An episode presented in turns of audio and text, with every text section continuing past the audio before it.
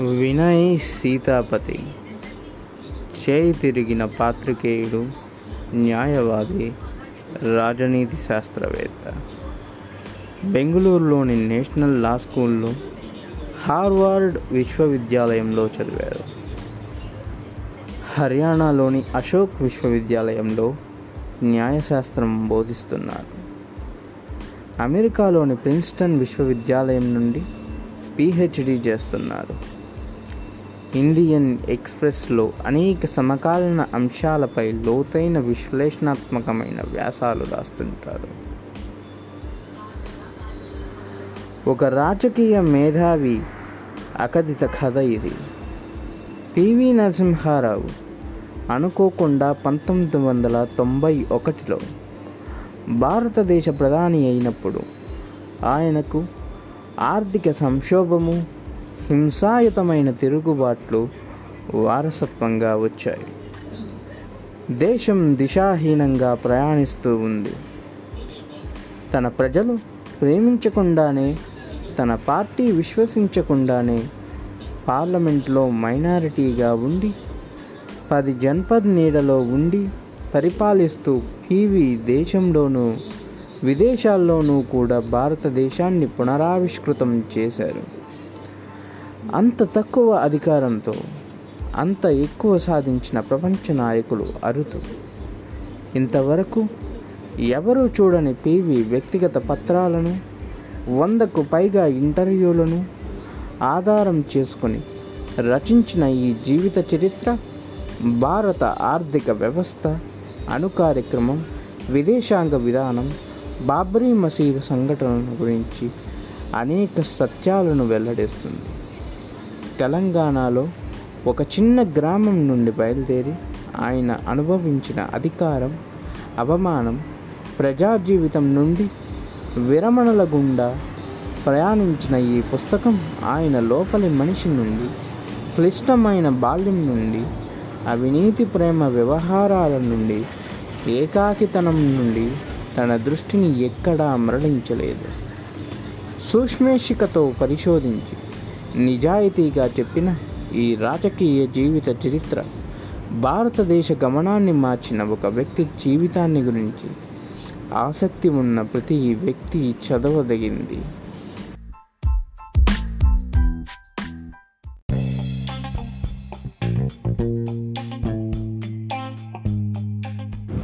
నరసింహుడు ఇప్పటి భారతదేశ నిర్మాత కథ బై వినయ్ సేతుపతి. మొదటి చాప్టర్ సగం కాలిన శవం. రెండు వేల నాలుగు డిసెంబర్ ఇరవై మూడు. మధ్యాహ్నం రెండున్నర గంటల ప్రాంతంలో ఢిల్లీలోని మోతీలాల్ రోడ్లో తొమ్మిదో నెంబర్ ఇంటి ముందు ఎయిమ్స్ అంబులెన్స్ వచ్చి ఆగింది. అందులోంచి తెల్లటి దోతి సిల్క్ లాల్చి ధరించి ఉన్న ఒక మృతదేహాన్ని దించి ఇంట్లోకి చేర్చారు. పంతొమ్మిది వందల తొంభై ఒకటి నుంచి తొంభై ఆరు వరకు భారతదేశానికి ప్రధానమంత్రిగా ఉంటూ ఈ దేశపు కీర్తి బావుటాన్ని ప్రపంచపటంలో సమున్నత స్థానాలకు తీసుకెళ్ళిన రాజనీతివేత్త పాములపర్తి వెంకట నరసింహారావుది ఆ పార్థివ శరీరం.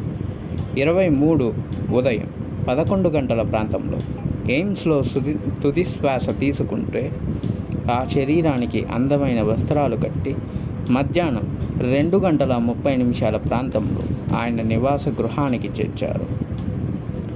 ఒక్కసారిగా ప్రాంగణం గొల్లుమంది. ఏడ్పులతో నిండిపోయింది. అలా తన్ తండ్రి దేహాన్ని చూస్తూనే ఆయన పెద్ద కొడుకు రంగారావు వెక్కి వెక్కి ఏడుస్తూ కూలబడిపోయారు. పివి గారి కొడుకులు కూతుళ్ళు మొత్తం ఎనిమిది మంది. మనుమలు మేనల్లుళ్ళు మేనకోడళ్ళు అతి దగ్గర బంధువులు కూడా అక్కడ శోక సముద్రంలో మునిగిపోయి ఉన్నారు. బంధువులు కాని వాళ్ళల్లో ముప్పై ఏళ్ళకు పైగా టీవీకి సన్నిహితుడైన చంద్రస్వామి ముందుగా అక్కడకు చేరుకున్నాడు. రాజకీయ నాయకుల రాక మొదలైంది. ఇక శవరాజకీయం కూడా అప్పుడే మొదలైంది. హోంమంత్రి శివరాజ్ పాటిల్ పివి చిన్న కొడుకు ప్రభాకర్ దగ్గరికి వచ్చారు. నాన్నగారి అంత్యక్రియలు హైదరాబాద్లో జరగాలి ప్రభాకర్ అన్నారు పాటిల్. నిశ్చేష్టు నిశ్చేష్టుడయ్యాడు ప్రభాకర్. అలా ఎలా కుదురుతుంది?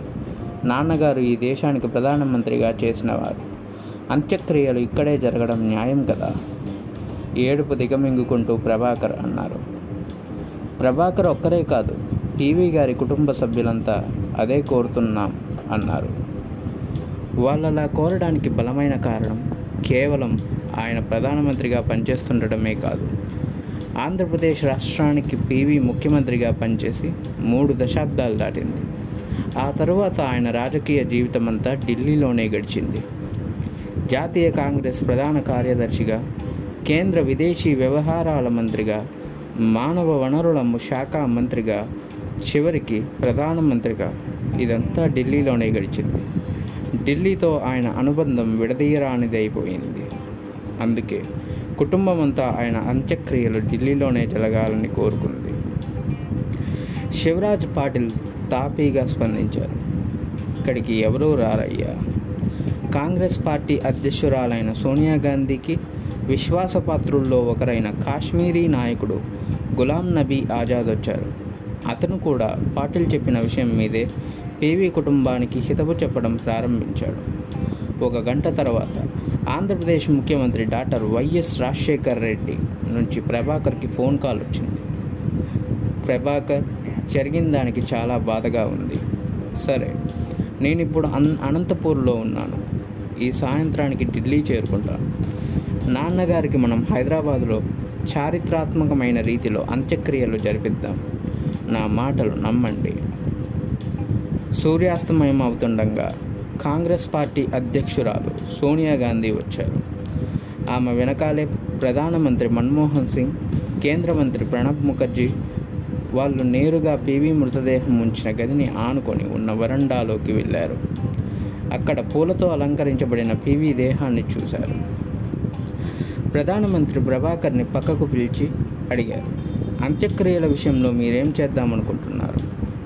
మా వాళ్ళంతా హైదరాబాద్లో జరగాలనుకుంటున్నారు. అదేంటి సార్? ఢిల్లీ నాన్నగారి కర్మభూమి కదా. కొంచెం మీరే మీ మంత్రివర్గానికి చెప్పి ఒప్పించవచ్చు కదా. అంతటి బాధలోనూ నిర్మోహమాటంగా చెప్పారు ప్రభాకర్. అంతలో ప్రధానమంత్రి సలహాదారు సంజయ్ బారు వచ్చారు. అతను ఆ వరండాలోకి అడుగుపెట్టగానే సోనియా రాజకీయ సలహాదారు అహ్మద్ పటేల్ బారు భుజం తట్టారు. నీకు ఈ కుటుంబం అంతా బాగా తెలిసిన వాళ్ళేనా? బారు అవునన్నట్టు తల ఊపాడు. మృతదేహాన్ని హైదరాబాద్ తరలించే విషయంలో ఆ కుటుంబాన్ని కొంచెం ఒప్పించగలవా? బారు సాలోచనగా తల పంకిస్తూ వరండా చివర పీవీ దేహం ఉన్న గదిలోకి వెళ్ళారు. ఒక పక్క నుంచి వినిపిస్తున్న ఏడుపు విని అటు తిరిగి చూశారు. అక్కడ సీనియర్ జర్నలిస్ట్ పీవీ గారికి ఆప్తురాలైన కళ్యాణి శంకర్ దుఃఖిస్తూ కనబడింది. డాక్టర్ రాజశేఖర్ రెడ్డి ఢిల్లీ చేరుకొని నేరుగా పీవీ నివాసానికి నివాసానికి వచ్చేశారు. పీవీకి శ్రద్ధాంజలి ఘటించారు. ఆయన కుటుంబ సభ్యుల్ని పరామర్శించారు. నన్ను విశ్వసించండి. ఆంధ్రప్రదేశ్లో ప్రభుత్వం మనది. నాన్నగారిని హైదరాబాదు తీసుకెళ్దాం. అక్కడ అంతిమయాత్ర ఘనంగా చేద్దాం అని చెప్పుకుంటూ వెళ్ళారు. పివి కుమార్తె వాణిదేవి మాటల్లో చెప్పాలంటే ఆ రోజు మా కుటుంబాన్ని ఒప్పించడంలో వైఎస్ కీలక పాత్ర పోషించారు. పీవీకి ఒక స్మృతి చిహ్నం ఢిల్లీలోనే ఏర్పాటు కావాలని ఆయన కుటుంబ సభ్యులంతా కోరుకున్నారు. ఈ మేరకు ఒక హామీ ఇవ్వాలని వాళ్ళు పట్టుబట్టారు. అక్కడున్న కాంగ్రెస్ నాయకులంతా అవును అవును అన్నట్లు తలవుపారు అయినా ఆ కుటుంబం నమ్మలేకపోయింది. పీవీని ఆయన చివరి రోజుల్లో కాంగ్రెస్ పార్టీ నాయకత్వం ఎంత చిన్న చూపు చూసిందో వాళ్ళ గుండెల్లో ఇంకా మెదులుతూనే ఉంది. అందుకే పట్టుబట్టారు. పీవీని చివరి రోజుల దాకా వెన్నంటి ఉన్న డాక్టర్ మన్మోహన్ సింగ్ని ఆ కుటుంబ సభ్యులు ఆ రాత్రి తొమ్మిది గంటల ముప్పై నిమిషాల గంటల ప్రా- ముప్పై నిమిషాల ప్రాంతంలో రేస్ కోర్సులో రోడ్డులోని ఆయన అధికార నివాసంలో కలుసుకున్నారు. వాళ్ళతో ప్రధానమంత్రి చాలా ఆప్యాయంగా మాట్లాడారు. అక్కడే ఉన్న శివరాజ్ పాటిల్ ప్రధానమంత్రితో సార్ ఒక స్మృతి చిహ్నం మనం ఢిల్లీలో నిర్మించాలి అన్నారు. అదేమంత పెద్ద విషయం? చేసేద్దాం. ఇది ప్రధానమంత్రి భరోసా. పివి కుమారుడు ప్రభాకర్ మాటల్లో చెప్పాలంటే మాకప్పటికే అనుమానం ఉంది. నాన్నగారి అంత్యక్రియలు ఢిల్లీలో జరగడం సోనియా గాంధీకి ఇష్టం లేదు. ఇక స్మృతి చిహ్నం సంగతి చెప్పేదేముంది? నాన్నగారిని ఒక జాతీయ నాయకుడిగా గుర్తించడం ఆమెకు సుతరాము ఇష్టం లేదు. మా మీద ఆవిడ చాలా ఒత్తిడి తీసుకువచ్చింది. చివరికి మేము ఒప్పుకోక తప్పని పరిస్థితి ఏర్పడింది. తెల్లవారింది. రెండు వేల నాలుగు డిసెంబర్ ఇరవై నాలుగు. కమ్యూనిస్టుల నుంచి భారతీయ జనా జనతా పార్టీ దాకా నాయకులందరూ పీవీకి శ్రద్ధాంజలి ఘటించడానికి ఆయన ఇంటి దగ్గర క్యూ కట్టారు. పది గంటలయ్యింది. పీవీ మృతదేహాన్ని భారత జాతీయ పతాకంతో అలంకరించారు. అందంగా పూలతో అలంకరించిన సైనిక వాహనం మీద ఆ దేహాన్ని ఉంచారు. సైనికాధికారులు వాహనాలు వెంట రాగా నిదానంగా ఒక ఊరేగింపులో ఆ మృతదేహాన్ని ఎయిర్పోర్టుకు తీసుకెళ్ళారు. దారిలో అక్బర్ రోడ్లో కాంగ్రెస్ పార్టీ కేంద్ర కార్యాలయం దగ్గర ఊరేగింపును ఒకసారి ఆపాలనుకున్నారు. అనేక సంవత్సరాల పాటు పీవీ అక్కడి నుంచే పనిచేశారు కదా. ఊరేగింపు సోనియా గాంధీ ఇంటి పక్కనున్న కాంగ్రెస్ పార్టీ కార్యాలయానికి రాగానే దాదాపు నిలిచిపోయింది. కానీ పీవీ నాయకత్వంలో ఒక వెలుగు వెలిగిన ఆ కాంగ్రెస్ పార్టీ కార్యాలయం గేట్ ఆ సమయంలో మూసివేసి ఉన్నాయి. అక్కడ అనేక మంది సీనియర్ నాయకులు ఉన్నారు. ఎవరూ ఆ గేట్లు తెరిచే ధైర్యం చేయలేకపోయారు. ఒక్కసారి ఆ ప్రాంతమంతా నిశ్శబ్ద వాతావరణం మలముకుంది. టీవీ మృతదేహం ఉన్న వాహనం ఆ అక్బర్ రోడ్లోనే ఒక పక్కగా ఆగింది. సోనియా గాంధీ రోడ్డు మీదకొచ్చి శ్రద్ధాంజలి ఘటించింది.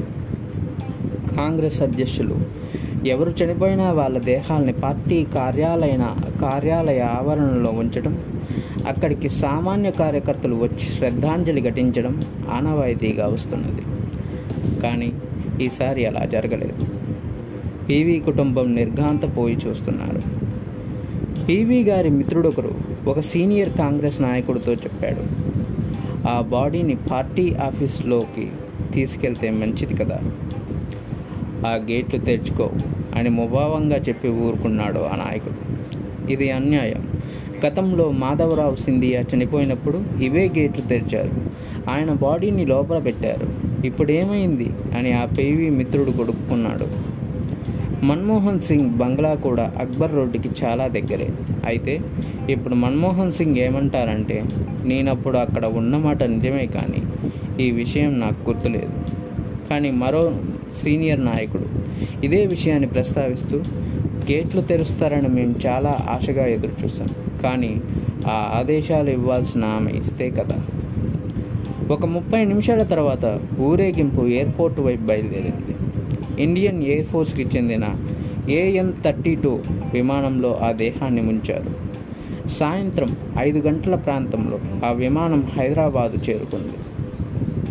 విమానాశ్రయంలో ముఖ్యమంత్రి రాష్ట్ర గవర్నర్ ప్రధాన కార్యదర్శి మంత్రివర్గ సభ్యులు వగైరా చాలామంది పీవీ మృతదేహాన్ని సగౌరవంగా స్వీకరించారు. భారత సైన్యంలో గోర్ఖా సైనికులు గౌరవందనం సమర్పిస్తుండగా శివపేటికను సైనిక వాహనంపైకి ఎక్కించారు. అయితే ఆ వాహనం మీద ఈ శివపేటిక పట్టలేదు. అప్పుడు వాళ్ళు ఆ వాహనం మీద పెద్ద రబ్బర్ షీట్లు పరిచి ఆ రబ్బర్ షీట్ల మీద ఆ శవపేటికను పెట్టి నైలాన్ తాడుతో గట్టిగా ఆ వాహనంలో కట్టేశారు. సృజనాత్మకతకి మారుపేరైన పివి బహుశా ఈ ప్రయోగాన్ని కూడా స్వాగతించి ఉంటారు. శవపేటికతో ఆ వాహనం హైదరాబాదు నగరంలో రోడ్డు మీద.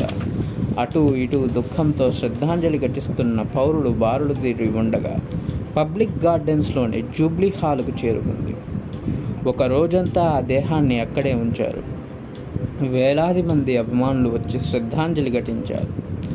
ఈలోగా తను వాగ్దానం చేసిన విధంగా ఆంధ్రప్రదేశ్ ముఖ్యమంత్రి హుస్సేన్ సాగర్ ఉత్తర తీరంలో నాలుగు ఎకరాల స్థలంలో అంత్యక్రియలు ఏర్పాటు చేశారు. మరునాడు మధ్యాహ్నం ఒంటి గంటకు అంత్యక్రియలు ప్రారంభమయ్యాయి. ప్రధానమంత్రి మన్మోహన్ సింగ్ కూడా హాజరయ్యారు. ఆ సంఘటన గుర్తు చేసుకుంటూ సీనియర్ కాంగ్రెస్ నాయకుడు నట్వర్ సింగ్ ఢిల్లీలో జరిగింది మన్మోహన్ సింగ్కి ఏమాత్రం నచ్చలేదు అంటారు. అంత్యక్రియలకు మాజీ ప్రధానమంత్రి దేవగౌడ టీవీ వల్ల హవాలా అవినీతి ఆరోపణల కేసుల్లో ఇరుక్కున్న మాజీ ఉప ప్రధానమంత్రి బీజేపీ సీనియర్ నాయకుడు ఎల్కే అద్వానీ కూడా హాజరయ్యారు. పివి స్వస్థలం వంగర దాని చుట్టుపక్కల ప్రాంతాల నుంచి వేలాదిగా జనం తరలివచ్చారు. అక్కడి రా అక్కడికి రాని ప్రముఖుల్లో కాంగ్రెస్ పార్టీ అధ్యక్షురాలు సోనియా గాంధీ కూడా ఒకరు. పివి పెద్ద కొడుకు రంగారావు తండ్రి చితికి నిప్పంటిస్తూనే బోరున ఏడుస్తూ కూలబడిపోయాడు. తమ్ముళ్ళంతా అతన్ని సముదాయించే పనిలో పడ్డారు ఒకటి రెండు గంటల తర్వాత ప్రముఖులందరూ ఇళ్ళకు తిరిగి వెళ్ళిపోయారు. చితిపై పీ పీవి పార్థివ దేహం కాలుతూనే ఉంది. అకస్మాత్తుగా రాత్రి బయటకు వచ్చిన వార్త. సగం కాలిన శరీరంతో చితిమంటలు ఆరిపోయి ఉన్నాయి. అక్కడ పట్టించుకునే నాదుడెవరూ లేరు. వీధి కుక్కలు చితిలోంచి కాలి ఖాళీ కాలని కట్టెల్ని బయటకు లాగుతున్నాయి. కొన్ని టెలివిజన్ ఛానళ్ళు ఈ దృశ్యాలను చిత్రీకరించాయి. పీవీకి సన్నిహితుడైన సీనియర్ ఐఏఎస్ అధికారి పీవీఆర్కే ప్రసాద్ ఈ వార్తపై వివేదించారు. ఆయన దేహం సగం కాలిన స్థితిలో వదిలేయబడింది అన్నది నిజం కాదు. శరీరం పూర్తిగా కాలింది. కాకపోతే కాలిపోయిన శరీరపు బూడిద అదే ఆకారంగా కనబడింది. ప్రజల మనస్సుల్లో అదే ఉండిపోయింది. ఏమైనా ఆయన మృతదేహాన్ని బలవంతంగా హైదరాబాద్కు పంపించారని ఢిల్లీలో కాంగ్రెస్ కార్యాలయంలోకి అడుగుపెట్టనివ్వలేదని ప్రజలందరికీ తెలిసిన విషయమే. ప్రసాద్ మాటల్లో చెప్పాలంటే పీవీ శరీరం సగమే కాలిందన్న భావన ఆయనకు జరిగిన అన్యాయం పట్ల ప్రజల ఆగ్రహానికి సూచిక మాత్రమే.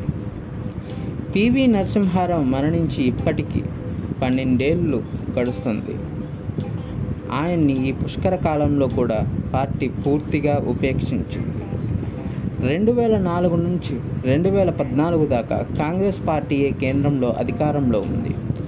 ఆంధ్రప్రదేశ్లోనూ అధికారంలో ఉంది. అయినా ఆయన స్మృతి చిహ్నం ఏదీ ఏర్పాటు కాలేదు. ఏ సంవత్సరంలోనూ ప్రభుత్వం ఆయన జయంతిని అధికారికంగా జరపలేదు. కేవలం పీవీ కుటుంబ సభ్యులు తమ స్థాయిలో ఢిల్లీలో ఆయన జయంతిని జరుపుకోవడం వాళ్ళ మిత్రుడు పీవీని అభిమానించే పంజాబ్ నాయకుడు ఎంఎస్ పిట్టా వంటి కొద్ది మంది సహాయపడటం జరుగుతూ వచ్చింది. ఢిల్లీలో ఇలాంటి ఉత్సవం చేస్తే హాలు నిండడం చాలా కష్టం. బిట్టాయే ఎలాగో అలా రైతుల్ని రైతు కూలీల్ని పంజాబ్ నుంచి తెచ్చి హాల్ నింపుతూ వచ్చాడు. సంజయ్ బారు మాటల్లో చెప్పాలంటే వాళ్ళంతా కేవలం బిట్టా ఇచ్చే భోజనం డ్రింక్స్ కో చూసి వచ్చేవాళ్ళు. అంతకుమించి వాళ్ళకి పీవీ గురించి ఏమీ తెలియదు అయితే ఢిల్లీలో పీవీ ప్రతి జయంతికి క్రమం తప్పకుండా హాజరవుతూ వచ్చిన కాంగ్రెస్ నాయకుడు ఒకరున్నారు. ఆయనే ప్రధానమంత్రి డాక్టర్ మన్మోహన్ సింగ్. ఆశ్చర్యంగా కనిపించిన ఇది వాస్తవం. కాంగ్రెస్ పార్టీ నాయకులందరూ పాటిస్తున్న ఈ పీవీ వ్యతిరేక నియమాన్ని మన్మోహన్ సింగ్ ఎందుకు ఉల్లంఘించారు? ఆయన ప్రధానమంత్రిగా ఉన్నప్పుడు ఆర్థిక మంత్రిగా నేను ఆర్థిక సంస్కరణలు అమలు చేయడంలో ఆయన నాకు పూర్తి స్వేచ్ఛనిచ్చారు. ఏడాదికోసారి అలాంటి మహానుభావుడికి జయంతికి హాజరు కావడం పుష్పాంజలి సమర్పించడం చంద్రుడికో నూలుపోగు సమర్పించడం లాంటిది. ఆయన జ్ఞాపకాలకు నేను ఇచ్చే గౌరవం అది అంటారు ఇప్పుడు మన్మోహన్ సింగ్. పీవీకి బంధువైన కెప్టెన్ లక్ష్మీకాంతరావు తెలంగాణకి చెందినవారు. ఇప్పుడు తెలంగాణ రాష్ట్ర సమితిలో ఉన్నారు. రెండు వేల నాలుగులో కాంగ్రెస్ తెరాస కలిసే ఎన్నికల్లో పోటీ చేసి గెలిచాయి. అందుకే ఆయన చనిపోగానే వరంగల్లులో ఒక విగ్రహం పెట్టించాలని నేను ముఖ్యమంత్రికి రాశాను. కానీ స్థానిక కాంగ్రెస్ నాయకులు దాన్ని పండనీయలేదు. కారణం ఒకటే విగ్రహం పెట్టిన దగ్గర నుంచి ఇలా జయంతులకి వర్ధంతులకి వాళ్ళు పోయి దండాలు వేస్తూ ఎవడన్నా ఫోటో తీసి దాన్ని సోనియా గాంధీకి పంపుతారేమోననే భయం. అందుకే అంటారు లక్ష్మీకాంతరావు. అసలు సోనియా గాంధీకి పీవీ అంటే ఎందుకంత వ్యతిరేకత? మాజీ కేంద్ర మంత్రి ఒకప్పుడు రాజీవ్ గాంధీకి సన్నిహితుడైన ఏకే నట్వర్ సింగ్ విశ్లేషణ ప్రకారం ప్రధానమంత్రి అయిన తర్వాత పీవీ ప్రతి విషయాన్ని తాను సోనియా గాంధీకి నివి నివేదించాల్సిన అవసరం లేదని భావించారు. అలాగే ఉన్నారు. సోనియా గాంధీకి అది నచ్చలేదు. భరత్పూర్ రాజవంశానికి చెందిన నట్వర్ సింగ్ రాజకీయాల్లోకి రాకముందు ఒక దౌత్యవేత్తగా ఉద్యోగం చేశారు. పాటియాలా మహారాజు గారి కుమార్తెను వివాహం చేసుకున్న స్థాయి ఆయనది. కాంగ్రెస్ పార్టీలో చేరారు. రాజీవ్ గాంధీ మంత్రివర్గంలో పనిచేశారు. పివి ప్రధానమంత్రి అయిన అయ్యాక ఈయన తన విధేయతను సోనియా గాంధీకే కట్టబెట్టారు. ఆమెకి చాలా సన్నిహితుడయ్యారు. అలా చేసి ఉండకపోతే అతన్ని కూడా ఇతర పీవీ విధేయుల్లాగే సోనియా గాంధీ దూరం పెట్టేసి ఉండేది. పీవీ ప్రాధాన్యతని పార్టీలోంచి తుడిచివేసే లోపాయికారి ప్రయత్నాలు క్రమంగా ఆయన ప్రతిష్టను శాశ్వతంగా దెబ్బతీసే దిశగా పయనించాయి. ఆర్థిక సంస్కరణల విషయంలో కాంగ్రెస్ పార్టీ తయారు చేసిన విధాన పత్రాలు ఆ ఘనత అంతా రాజీవ్ గాంధీ మేధకి అమలు చేసిన వ్యక్తిగా మన్మోహన్ సింగ్కి ఆపాదించాయి. కాంగ్రెస్ పార్టీ నూట ఇరవై ఐదవ స్థాపక దినోత్సవ కాలంలో సోనియా గాంధీ ప్రసంగంలో ఇలా ఉంది. తను కన్న కళలు ఎలా సఫలీకృతమయ్యాయో చూడటానికై ఇవాళ రాజీవ్ గాంధీ మనతో లేరు. కానీ ఆయన ఆలోచనలకి ప్రతిరూపమే పంతొమ్మిది వందల తొంభై ఒకటి నాటి ఎన్నికల ప్రణాళిక. ఆ తర్వాతి ఐదేళ్ళ కాంగ్రెస్ పాలనలో కార్యరూపం దాల్చిన ఆర్థిక సంస్కరణలకు మూలం అదే. పంతొమ్మిది వందల తొంభై రెండు నాటి బాబ్రీ మసీదు నిర్మూలనలో టీవీ వ్యవహరించిన తీరు కూడా ఆయన మీద విమర్శలకు దారితీసింది. జైరామ్ రమేష్ అనే కాంగ్రెస్ నాయకుడు పీవీకి వీరాభిమాని. కానీ ఆయన ఇప్పుడు ఏమంటారంటే కాంగ్రెస్లోని తొంభై తొమ్మిది పాయింట్ తొమ్మిది శాతం మంది నమ్మేది ఏమిటంటే బాబ్రీ మసీదుని కూల్చివేయడం పీవీకి ఇష్టమే. ఏ కాంగ్రెస్ కార్యకర్త ఇంకో రకంగా ఆలోచించుకోవడానికి అవకాశం ఇవ్వని ప్రచారం ఇది. రాహుల్ గాంధీ కూడా ఇదే విషయాన్ని పరోక్షంగా ఒక బహిరంగ సభలో చెప్పారు. మా కుటుంబం గనక పంతొమ్మిది వందల తొంభై రెండులో అధికారంలో ఉండుంటే ఆ డిసెంబర్ ఆరున బాబ్రీ మసీదు కూలిపోవడం జరిగి ఉండేది కాదు. అలా కాంగ్రెస్ పార్టీ తనంతట తానే ఈ మసీదు కూల్చివేతకు తాము బాధ్యులం కామని క్లెయిమ్ చేయడంలో అత్యుత్సాహం ప్రచ- ప్రదర్శించడంతో ఇతర పార్టీలు దీన్ని ఖండించే ప్రయత్నం చేయలేదు.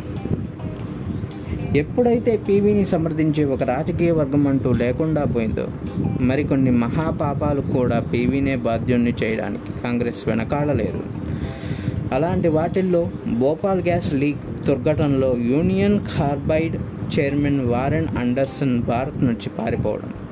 పంతొమ్మిది వందల ఎనభై నాలుగులో ఢిల్లీలో సిక్కుల ఊచకోత కూడా ఉన్నాయి.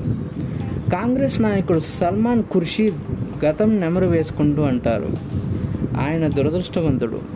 అనేక తప్పు తప్పులకి ఆయన్ని బాధ్యుణ్ణి చేస్తున్నాం. కానీ ఆయన చేసిన అనేక మంచి పనుల విషయంలో మాత్రం అస్సలు తలుచుకోవడం లేదు. పీవీకి అపకీర్తి తీసుకొచ్చేందుకు కాంగ్రెస్ పార్టీ చేస్తూ వచ్చిన దాడి వామపక్షాలు అగ్నిలో ఆజ్యం పోసిన రీతిలో బాగా సమర్థించాయి.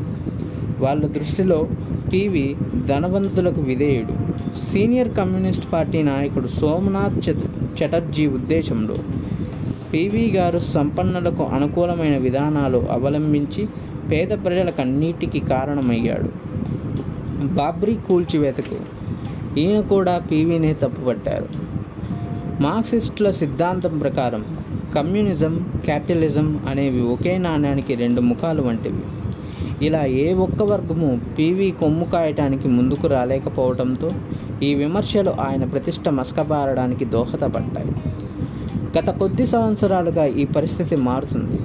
పీవీ సంస్కరణల ప్రభావాన్ని గుర్తించిన కొత్త తరం పీవీ అభిమానులు ఆయన దు దురాభిమానులంతా ఉధృతంగాను ఆయన ప్రతిష్టను నిలబెట్టే ప్రయత్నాలు చేస్తున్నారు.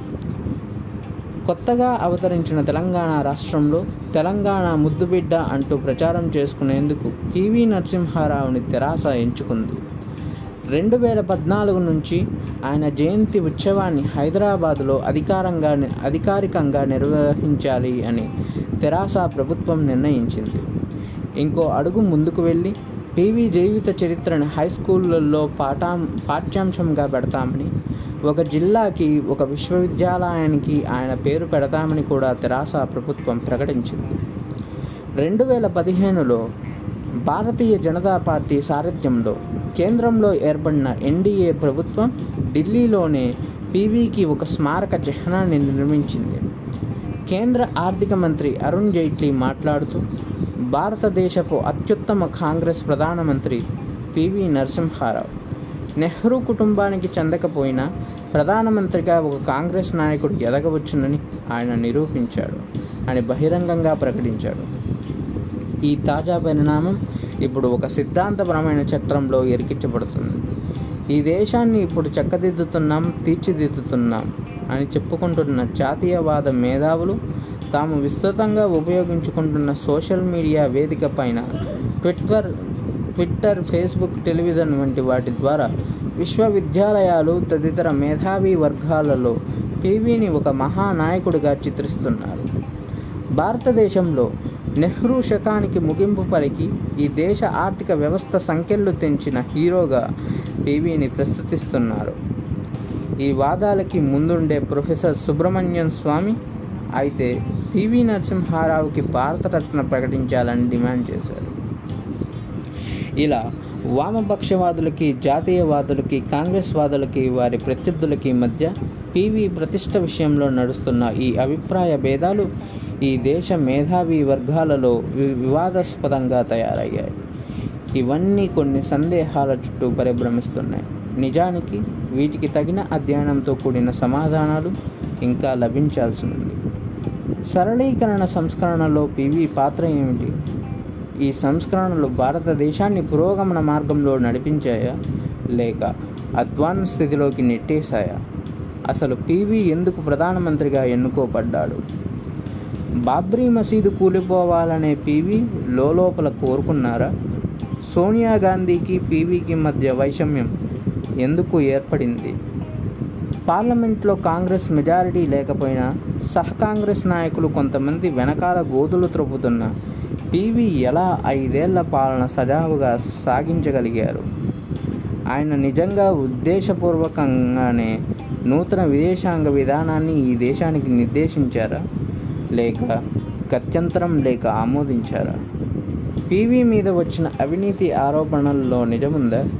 కొంత మే కొంతమంది మేధావులు ఇప్పుడు వాదిస్తున్నట్లుగా జవహర్లాల్ నెహ్రూ తర్వాత ఈ దేశ చరిత్ర గతిని మార్చిన మహానాయకుడు పీవీయేనా ప్రధానమంత్రిగా పీవీ ఐదేళ్ళ పాలన ఈ దేశ ముఖ చిత్రాన్ని మార్చేసిందన్నది నిర్వివాద అంశం పంతొమ్మిది వందల తొంభై ఒకటిలో ఆయన ప్రధానమంత్రి అయ్యే నాటి ఈ దేశ ఆర్థిక వ్యవస్థ ఘోరంగా దిగజారిపోయింది. కానీ తొంభై ఆరులో ఆయన పదవి నుంచి దిగిపోయే నాటికి అదే ఆర్థిక వ్యవస్థ ఏడు పాయింట్ ఐదు శాతం వృద్ధి రేటుని నమోదు చేసింది. ఇది ఎందుకు చెప్పుకోవాల్సి వస్తుందంటే అసమర్థపు నిర్వహణ నిధుల కొరత వంటి విపరీత లక్షణాలతో నిండి ఉన్న ఒక సంక్షేమ రాజ్యాన్ని పంతొమ్మిది వందల తొంభై ఒకటిలో పీవీ మోయాల్సి వచ్చింది. ఆయన కూడా సంక్షేమ కార్యక్రమాలు ప్రారంభించారు. కానీ ఉపాధి హామీ ఆహార భద్రత వంటి అర్థవంతమైన ఆచరణ సాధ్యమైన యోగ్యమైన పథకాలకే పీవీ ప్రభుత్వం శ్రీకారం చుట్టింది. మరో విషయం కూడా మనం గమనించాలి. భారతదేశానికి అంతర్జాతీయంగా వెన్నుదన్నుగా ఉంటూ వచ్చిన సోవియట్ యూనియన్ కుప్పకూలిపోతున్న తరుణంలో పీవీ ప్రధానమంత్రి అయ్యారు. పంతొమ్మిది వందల తొంభై ఆరులో ఆయన పదవి నుంచి దిగిపోయే నాటికి శక్తివంతమైన అమెరికా ఇజ్రాయెల్ చైనా వంటి దేశాలతో పాటు తూర్పు ఆసియా దేశాలతో భారతదేశం తన సంబంధాలను మెరుగుపర్ బాగా మెరుగుపరుచుకుంది. పంతొమ్మిది వందల తొంభై ఒకటిలో పివి ప్రధాని అయ్యే నాటికి భారతదేశం కొన్ని రాజకీయ పరిణామాల వల్ల బాగా నలిగిపోయి ఉంది ఆయనకు ముందున్న కాంగ్రెస్ పార్టీ అధ్యక్షుణ్ణి చెన్నైలో ఎల్టీటీఈ కిరాతకంగా హతమార్చింది. కశ్మీర్ పంజాబ్ రాష్ట్రాలలో నెలకొని ఉన్న కల్లోల పరిస్థితుల కారణంగా అక్కడ శాంతియుత వాతావరణానికి గ్యారంటీ ఇచ్చే స్థితిలో భారత ప్రభుత్వం లేదు. ఫలితంగా ఆ రెండు రాష్ట్రాలలో ఎన్నికలు వాయిదా పడుతున్నాయి. ఇక ఈశాన్య భారతంలో హింసాత్మక పరిస్థితులు అలాగే కొనసాగుతూనే ఉన్నాయి. బీసీ రిజర్వేషన్ల మీద మండల్ కమిషన్ నివేదిక రావణ కాష్టంలా కాలుతూ ఉంది. పంతొమ్మిది వందల తొంభై ఆరులో పీవీ పదవీ కాలం పూర్తయ్యేసరికి పంజాబ్ అస్సాంలలో శాంతి నెలకొంది. ప్రజాస్వామిక ప్రభుత్వాలు పనిచేస్తున్నాయి. కశ్మీర్ కూడా ఎన్నికలు ముగించుకుంది. హింసకు తెరదించింది. స్వతంత్ర భారతంలో అప్పటిదాకా ఒకే కుటుంబ పాలన ఆధారంగా పెరుగుతూ వచ్చిన కాంగ్రెస్ పార్టీ ఆ కుటుంబం ఆసరా లేకుండానే కనీసం ఐదేళ్ళ పాటైన ముందుకు దూసుకుపోవాలన్న కలను నిజం చేశారు పీవీ. ఆయన తీసుకువచ్చిన సంస్కరణలు భారతదేశ రూపురేఖలని చాలా వరకు మార్చివేశాయి. పంతొమ్మిది వందల తొంభై ఒకటిలో ఈ దేశంలో మధ్యతరగతి జనాభా మూడు కోట్లకు మించదు. అది రెండు వేల పదమూడు నాటికి ముప్పై కోట్లకు చేరుకుంది. పంతొమ్మిది వందల తొంభై ఒకటిలో రహదారులు ఇరవై మూడు లక్షల కిలోమీటర్లుగా ఉంటే అవి రెండు వేల పన్నెండు నాటికి రెట్టింపయ్యాయి. విమాన ప్రయా విమాన ప్రయాణం పంతొమ్మిది వందల తొంభై ఒకటిలో కేవలం సంపన్నులకే పరిమితం. అది కూడా ప్రభుత్వం వారి ఇండియన్ ఎయిర్లైన్స్లోనే ప్రయాణించాలి.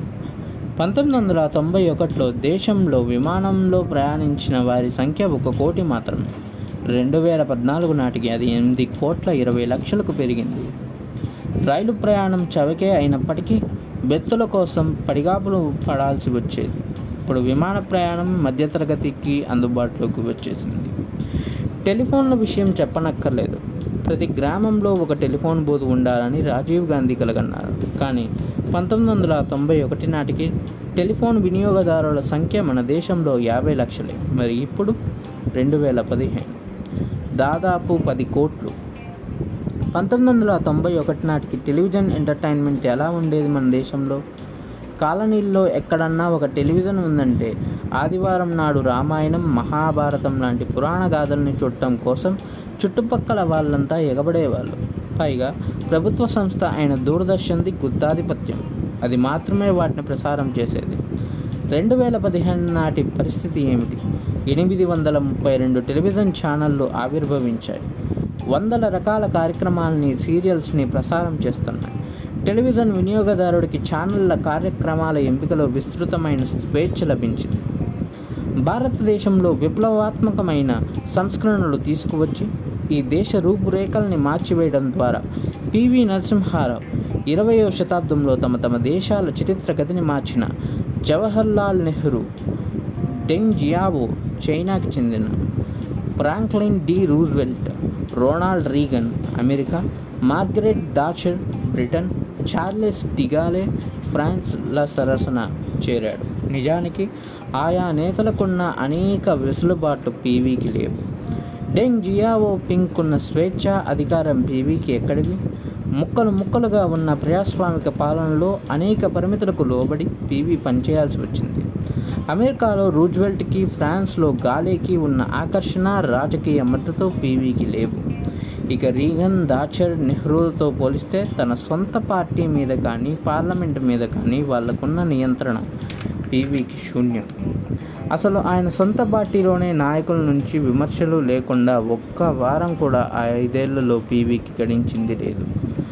అసలు ప్రారంభమే పంతొమ్మిది వందల తొంభై ఒకటిలో ఒక మైనారిటీ ప్రభుత్వంగా పీవీ పాలన ప్రారంభమైంది. భారతదేశ చరిత్రలోనే మొదటిసారిగా ఒక మైనారిటీ ప్రభుత్వం ఐదేళ్ళ పాటు దేశాన్ని పాలించడం జరిగింది. అది పీవీ సారథ్యంలోనే అది ఒక అద్భుతం. అయితే కేవలం ఐదేళ్ళ పాటు ఏదో రకంగా నెట్టుకుంటూ నెట్టుకుంటూ బతికి బట్ట కట్టడం కాక చారిత్రాత్మకమైన సంస్కరణలతో నవభారత నిర్మాణాన్ని సాధించడం పీవీకే సాధ్యపడింది. నిజానికి అనేక ఒత్తిళ్ళ మధ్య పనిచేస్తూ కూడా ఈ దేశంలో సుపరిణామాలు సాధించిన ప్రధానమంత్రులు ఇంకెవరూ లేరా అని అనిపించవచ్చు. ఉన్నారు. నెహ్రూ గాంధీ కుటుంబాలకి చెందని తొలి ప్రధానమంత్రి లాల్ బహదూర్ శాస్త్రి పంతొమ్మిది వందల అరవై నాలుగు నుండి అరవై ఆరు వరకు. ఆయన అప్పటికే ఒక యుద్ధం గెలిచినవాడు. కొన్ని ప్రైవేట్ పరిశ్రమల్ని ప్రోత్సహించినవాడు. దేశంలో హరిత విప్లవానికి శ్రీకారం చుట్టినవాడు. అయితే అప్పట్లో కాంగ్రెస్ పార్టీలో ఆయనకు అపారమైన గౌరవం ఉండేది. ఆయన మాటకు ఎదురు చెప్పే శక్తులు ఇంకా పుట్టలేదు. పార్లమెంట్లో కాంగ్రెస్ పార్టీకి మెజారిటీ ఉండేది. అవన్నీ ఆయనకు పెట్టని కోటల్ లాంటివి. పీవీ హయాం వచ్చేసరికి ఆయనకి ఇవన్నీ అందుబాటులో లేకుండా పోయిన విలాసాలు అయి కూర్చున్నాయి. పీవీకి తర్వాత కాలంలో ప్రధానమంత్రి అయిన హెచ్డి దేవగౌడ కూడా పీవీ లాగా రాజకీయంగా దుర్బలుడు. అయినా ఏవో కొన్ని సంస్కరణలకి శ్రీకారం చుట్టాడు. కానీ వాటి పరిణామం కానీ ప్రభావం కానీ పీవీ తెచ్చిన సంస్కరణలు ప్రభావంతో పోలిస్తే సూర్యకాంతి ముందు కాగడా వెలుగు లాంటివి. రాజకీయ బలం అతి తక్కువగా ఉన్న ప్రపంచాన్ని సంభ్రమానికి గురి చేసేటంతగా పెను సంస్కరణలతో దేశగతిని పీవీ ఎలా మార్చివేశారు? ఈ ప్రశ్నకు సమాధానం తెలియాలంటే ఆర్థిక రంగంలో సంక్షేమ రంగంలో విదేశాంగ విధానంలో అణుశక్తి వినియోగంలో అంతర్గత భద్రతా విషయంలో బాబ్రీ మసీదు వ్యవహారంలో పివి నరసింహారావు ఏం చేశారో తెలుసుకోవాలి. అంతేకాదు దేశం కోసం తాను అనుకున్నది సాధించే ప్రయత్నంలో పార్లమెంటుని పార్టీని సోనియా గాంధీని పివి ఎలా చూసుకున్నారు అన్నది కూడా విశ్లేషించాలి. అసలు ఎవరి పాములపర్తి వెంకట నరసింహారావు? తెలంగాణలోని ఒక మారుమూల గ్రామంలో పుట్టిన ఈయన బాల్యం ఎలాంటిది? కాంగ్రెస్ పార్టీలో ఎలా ఎదిగాడు? నిజాంకి వ్యతిరేకంగా ఎలాంటి పోరాటం చేశాడు? ఆంధ్ర రాజకీయాల్లో ఎలాంటి ప్రభావానికి గురయ్యాడు? సోషలిస్ట్ ముఖ్యమంత్రిగా ఎలాంటి చేదు అనుభవాన్ని మూటగట్టుకున్నాడు? ఏ అధికార పదవి లేనప్పుడు ఎలా గడిపాడు?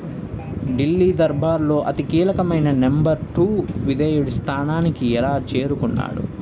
పంతొమ్మిది వందల తొంభై ఒకటిలో రాజకీయాల నుంచి విరమించుకొని ఒక పీఠాధిపతిగా వెళ్ళిపోవడానికి ఎలా సంసిద్ధుడయ్యాడు? ఈ నేపథ్యమంతా పీవీలో రాజకీయంగా వ్యక్తిత్వపరంగా ఒక మహాద్భుత భారతదేశ నిర్మాణానికి అవసరమైన శక్తి యుక్తుల్ని ఇచ్చింది. ఆయన చనిపోయే ముందు మాట్లాడిన చివరి మాటలు తన స్వగ్రామంలో తల్లి గదిలో గడిపిన నాటి స్మృతులు ఇదేదో కాకతీయ ఇదేదో కాకతాళీయంగా జరిగింది కాదు. ఇది అర్థం చేసుకోవాలంటే పివి స్వగ్రామమైన వంగర నుంచి అధ్యయనం ప్రారంభించాలి.